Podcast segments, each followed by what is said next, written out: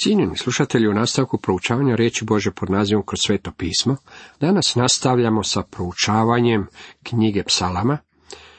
Ponovo se osvrćemo na sto devetnaesti psalam i idemo redom.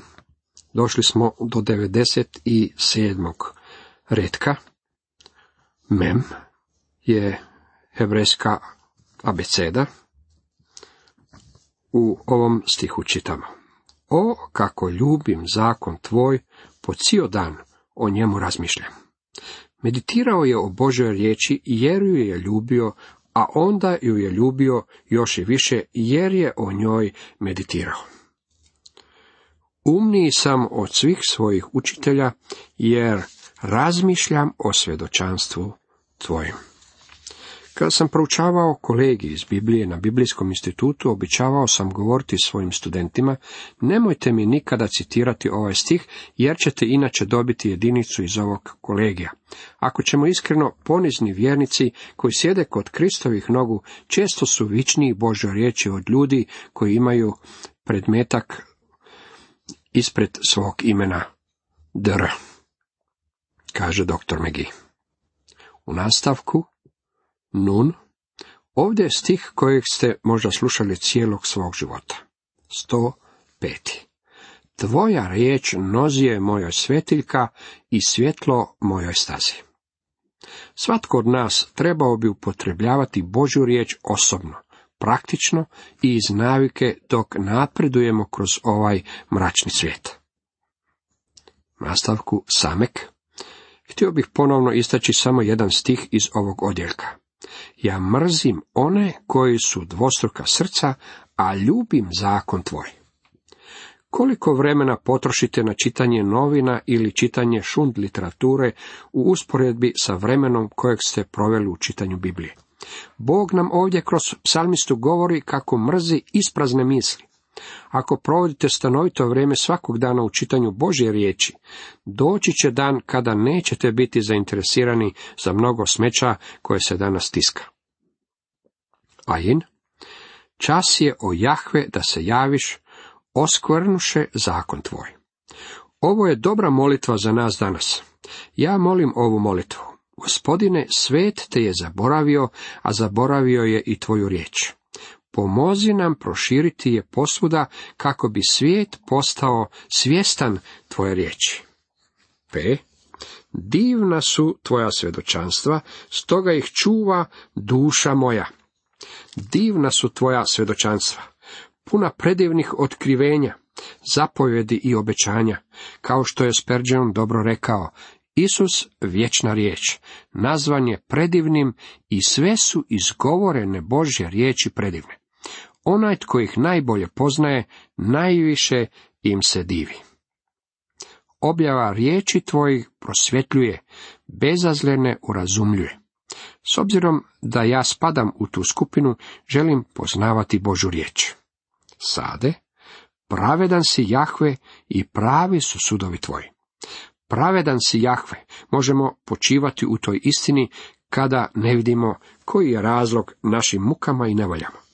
Možemo se pouzdati u tu čvrstu i sigurnu činjenicu da je Bog pravedan, te da je njegovo postupanje sa nama također savršeno pravedno.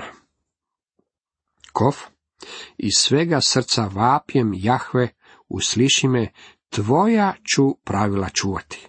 K tebi vapjem, spasi me, tvojeg ću se držati svjedočanstva. Kada vas Bog spasi, želi vas početi hraniti na drugačiji način, želi vas hraniti Božjom riječi. Reš, parnicu moju brani, po svom obećanju poživi me. Riječ poživi bolje bi se prevelo sa oživi, probudi. Psalmist je dakle rekao: probudi me prema svojoj riječi. Jedina stvar koja nas može probuditi i oživiti jest Božja riječ. Dwight Moody rekao je da će sljedeće veliko probuđenje biti probuđenje Božje riječi. Nadam se da je to istina, a mi smo danas svjedoci sve većem i većem zanimanju za Božju riječ. Šin, mogućnici me progone ni za što, al samo pred tvojim riječima srce mi dršće. Psalmist je iskazivao više poštovanja i divljenja Božoj riječi, nego je to činio prema vladarima ovog svijeta. I posljednje slovo tau, ko ovca izgubljena ja zalutah, o potraži slugu svojega, jer zapovjedi tvoje ja ne zaboravih. Tako dugo, dok je Božja riječ u vašem srcu, dragi moji prijatelji, tako dugo dok u vašoj nutrini postoji čežnja da dođete k Bogu, pastir je tu i traži vas. Stavit će vas na svoja ramena i vratiti vas natrag u stado. Psalam sto devetnaesti je veličanstveni psalam. On veliča Božju riječ koja je temelj svake slobode. U njemu također otkrivamo Spasitelja. U Ivan osam trideset šest čitamo: ako vas dakle sin oslobodi, zaista ćete biti slobodni. O, koliku će vam Božja riječ dati slobodu u vašem srcu i životu. Toliko iz devetsto devetnaestog psalma. U nastavku pogledajmo što nam donosi psalam sto dvadeseti. Tema ovom psalmu glasi životni uvjeti hodočasnika, putnika. Ovime smo došli do novoga niza u knjizi psalama. Paketa od petnaest psalama, od sto dvadeseti do sto trideset četvrti. od kojih se svaki naziva pjesma stupnjeva, hodočasnička pjesma u hrvatskom prevodu u Bibliji.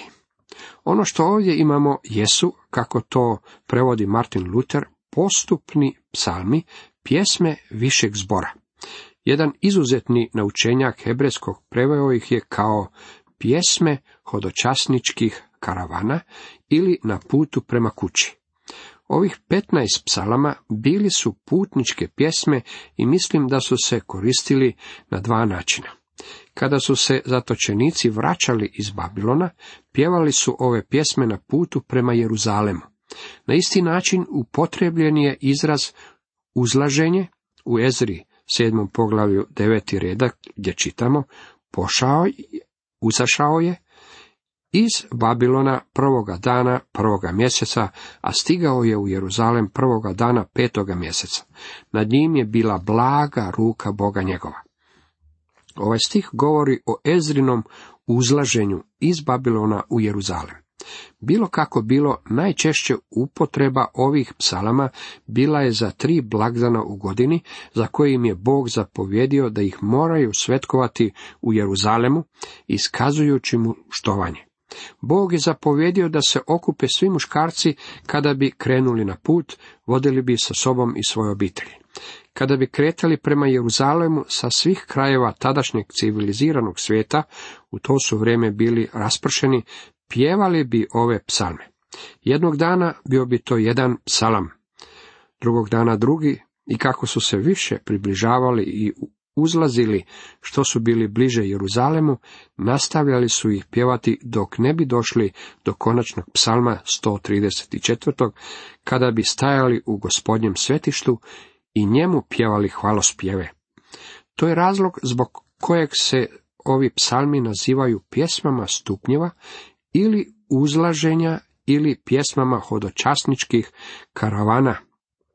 Sjetit ćete se kako je doktor Luka zabilježio jedan događaj iz života Gospodina Isusa koji se dogodio između njegovog djevičanskog rođenja i početka njegove službe u dobi od trideset godina.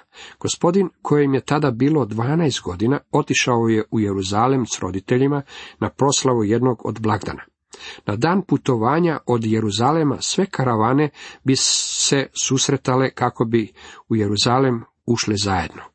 Bila je to vrijeme zajedništva, obnavljanja prijateljstva, razgovora o prošlim vremenima i pričanja ostalima kako stvari stoje u čijem životu. Zatim bi putovali zajedno u Jeruzalem pjevajući ove psalme. Mjesto na kojem su se karavani susretale i danas je vrlo poznato, a nalazi se na jedan dan puta od Jeruzalema. Kada je blagdan završio, roditelji Gospodina Isusa shvatili su da njega nema, pa su se vratili u grad kako bi ga potražili. Izvješće o tom događaju nalazimo u Evanđelju po Luki, drugom poglavlju od četrdeset prvog do pedesetog retka. Možda se pitate, možemo li biti sigurni da su se ovi psalmi koristili na upravo taj način? Jesu, jer nam psalam sto dvadeset drugi, treći i četvrti redak daje tu informaciju. Jeruzaleme grade čvrsto sazdani i kao u jedno saliveni.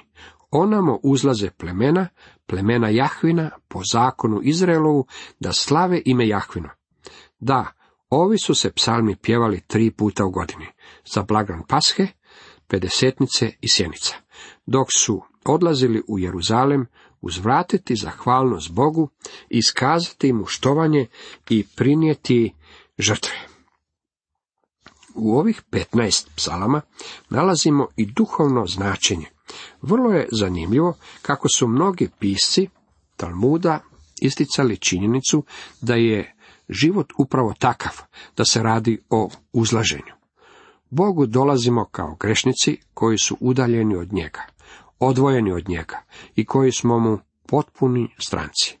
Dolazimo k njemu kako bismo primili spasenje, a došavši po spasenje nastavljamo sa posvećenjem dok rastemo u milosti i spoznaji, znanju, doktrini Isusa Krista. Radi se o stalnom uzlaženju. Moramo se uspinjati prema gore u duhovnom smislu. Dragi moji prijatelji, vi i ja trebali bismo biti mnogo dalje danas nego što smo to bili prošle godine. Ovo smo putovanje započeli psalmom sto dvadesetim i u njemu ćemo pogledati hodočasnika i mjesto na kojem živi. Čitamo od prvog do sedmog retka. Kad bijah u nevolji, Jahvi zavapih i on me usliša. Jahve izbavi dušu moju od usana prijevarnih, od zlobna jezika. Kojim zlom da te prokunem, zlobni jeziče? Strelicama oštrim iz ratničke ruke i ugljevljem žarkim. Jao meni što mi je boraviti u Mešeku i stanovati u šatorima kedarskim. Predugo mi duša mora živjeti s mrziteljima mira. Kada o miru govorim, oni sile na rat. Ovo je jedan od najdivnijih psalama koje smo do sada čitali i relevantan je u ovom vremenu u kojem živimo, poglavito za izraelski narod. Hodočasnik u ovome psalmu rekao je da je živio u Mešeku i Kedaru.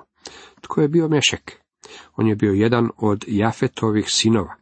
Postanak, deseto poglavlje, drugi redak, govori nam o sinovima Jafetovim. Gomer, Magog, Madaj, Javan, Tubal, Mešak, Tiras. Od Jafetovih sinova nastali su poganski narodi, a današnji je Izrael raspršen među poganima diljem svijeta. Borave u Mešeku, Kedar je bio Išmajlov sin. Govori li vam to nešto? Hodočasnik je živio među Arapima. To je dosta suvremena slika, zar ne? Zapazite da u drugome stihu vapi: Jahve izbavi dušu moju od usana prijevarnih, od zlobna jezika. Ne zvuči nam kao da je živio u dobrom susjedstvu, zar ne? Imali su opake jezike. Čovjeka koji je živio u Mešeku klevetali su i o njemu lagali. Vjerujem da se niti jedan narod nije toliko klevetalo o njemu koliko i lagalo i toliko ga se progonilo koliko je to bio slučaj sa Židovima. Danas slušamo mnogo o manjinskim skupinama, a zanimljiv je podatak da su se Židovi uvijek uspjevali snaći među svim narodima, ali su ih svo vrijeme kritizirali. Antisemitizam je bio vrlo stvaran tijekom stoljeća, pa opet Židovi su uspjeli preživjeti kroz sve progone. Židovi su manjinska skupina među poganima i među narodima svijeta, živjeli su ondje gdje se najviše ogovara, prepire, gdje su napetosti, problemi i bremena. Isto to može se reći i za vas i mene. Hodočasnik ne samo da je živio među narodom opaka jezika, već je živio i u svijetu rata. Predugo mi duša mora živjeti s mrziteljima mira. Kada o miru govorim, oni sile na rat. I to je vrlo realna slika današnjeg svijeta, zar ne? Pravo je čudo što radikalni kritičari Biblije, koji žele pisanje Svetoga pisma smjestiti u neko novije vrijeme, nisu rekli da je ona napisana u ovome stoljeću. Ove riječi svakako dobro opisuju trenutnu situaciju u kojoj se Židovi nalaze. Sada je vrijeme da svoje probleme i nevolje spakira u kutiju i krene put Jeruzalema. Hodočasnik svoja bremena ostavlja kod kuće. On napušta svoj mešek i svoj kedar i kreće put Jeruzalema kako bi iskazivao štovanje svome Bogu. Jeruzalem je grad mira. On to danas nije. Radi se o dosta opasnom mjestu, ali je u vrijeme hodočasnika situacija bila sasvim drugačija. A bit će drugačija i u budućnosti. Kaže nam to i poručuje Sveto pismo. Cijenjeni slušatelji, toliko za danas.